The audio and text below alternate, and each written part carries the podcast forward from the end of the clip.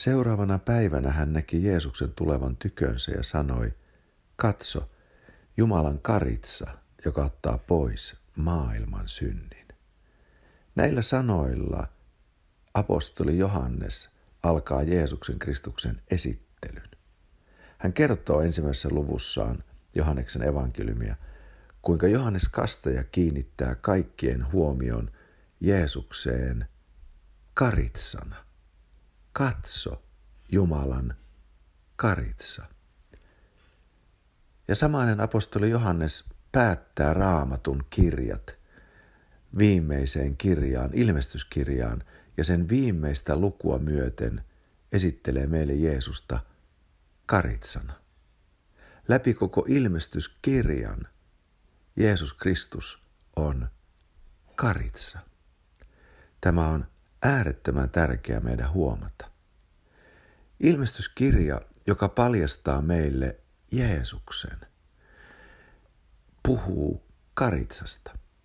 Ilmestyskirja paljastaa Jeesuksen luonnon ja hänen pyhyytensä vetämällä aivan kuin verhoja uudelleen ja uudelleen pois edestä.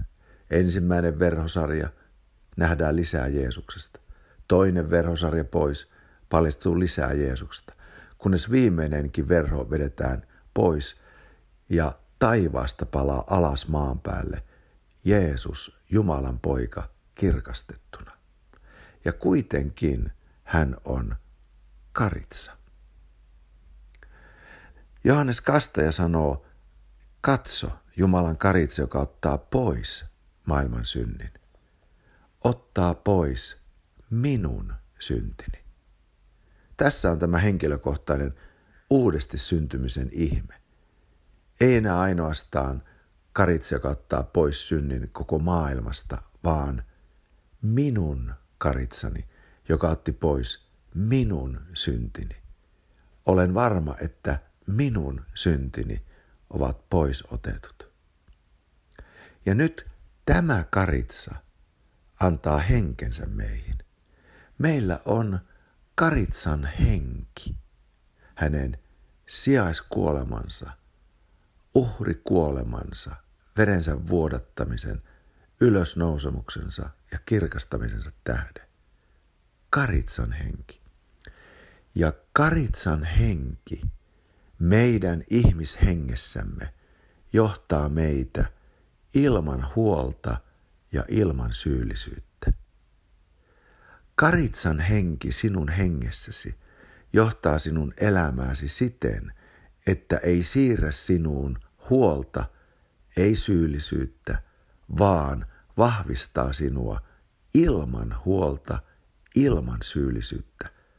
Karitsan henki sinun hengessäsi johdattaa sinua, hoitaa sinua, vapauttaa sinua ja on sinun pyhä kuninkaallinen johtajasi, herrasi ja kuninkaasi siten, että hän poistaa sinulta huolet, jatkuvasti poistaa sinulta syyllisyyden elementit. Hän on pyhä johtaja, voimakas, turvallinen johtaja.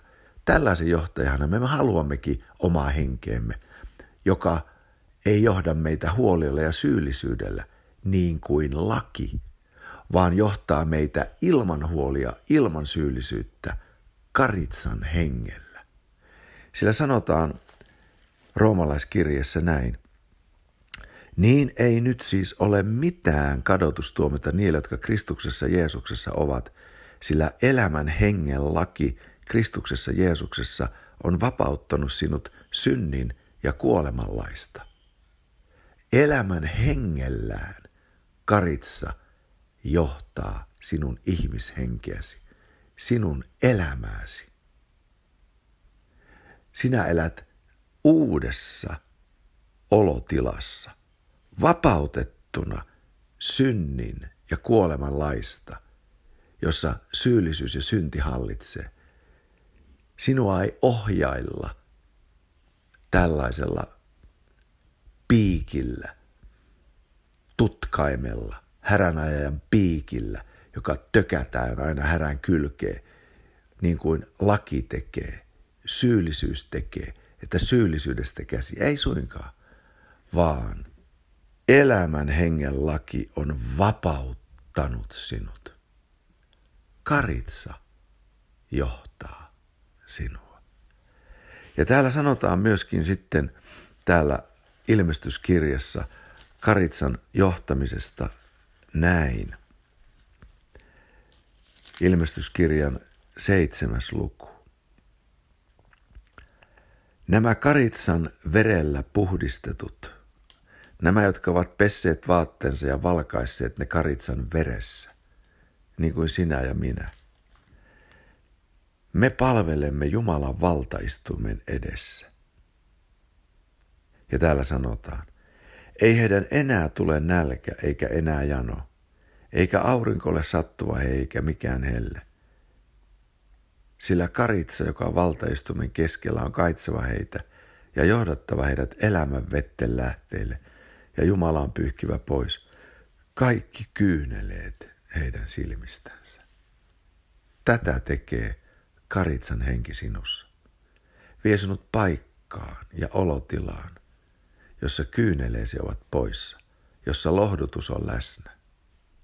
Karitsan veressä, karitsan hengessä, karitsan sanassa.